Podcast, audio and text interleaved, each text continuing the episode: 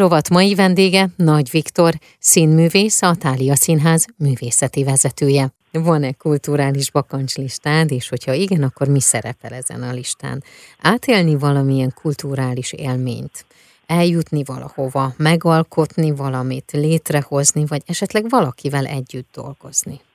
Szabad, akkor kettő dolgot említenék. Jó. Az egyik az az, most, hogy a Tália Színház művészeti vezetőjeként eddig is fontosnak tartottam, de ezt is még fontosabbnak tartanám azt, hogy a magyarországi színházakat járjuk. Hogy igenis el kell jutnunk magyarországi színházakba, vidékre, nem csak Budapesten, hanem vidéken is bizony nagyon-nagyon kiváló előadások születnek, akár Miskolcon, akár Kaposváron. Az utóbbi időben nagyon megfogadtam, nyilván egy kis, kislányom van, akivel szeretnék minél több időt tölteni, uh-huh. de mégiscsak legalább havonta egyszer-kétszer el kell jutni színházakba, és a saját munkunk komfortzónájából mindenképpen fontosnak tartom kilépni, nem csak mint színész, hanem most a színházvezetőként is rendkívül fontosnak tartom.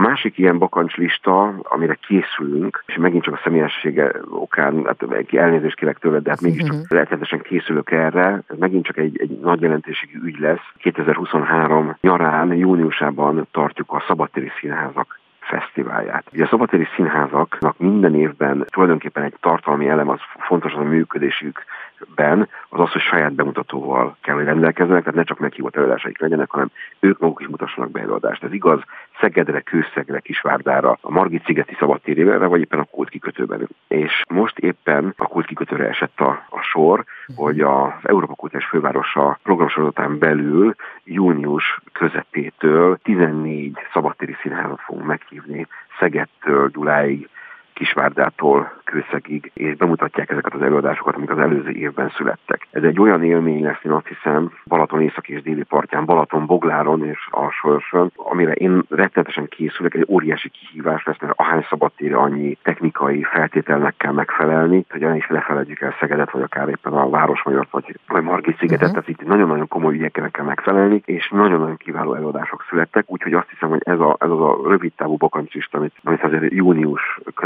június végéig szeretném, hogyha sikeredne, és minden szabadtéri színházat tudna lenni, aki ebben, aki erre meghívást kapott. Én pedig kívánom, hogy ez így legyen, és létrejöjjön. Köszönöm. Nagyon-nagyon szépen köszönöm a beszélgetést.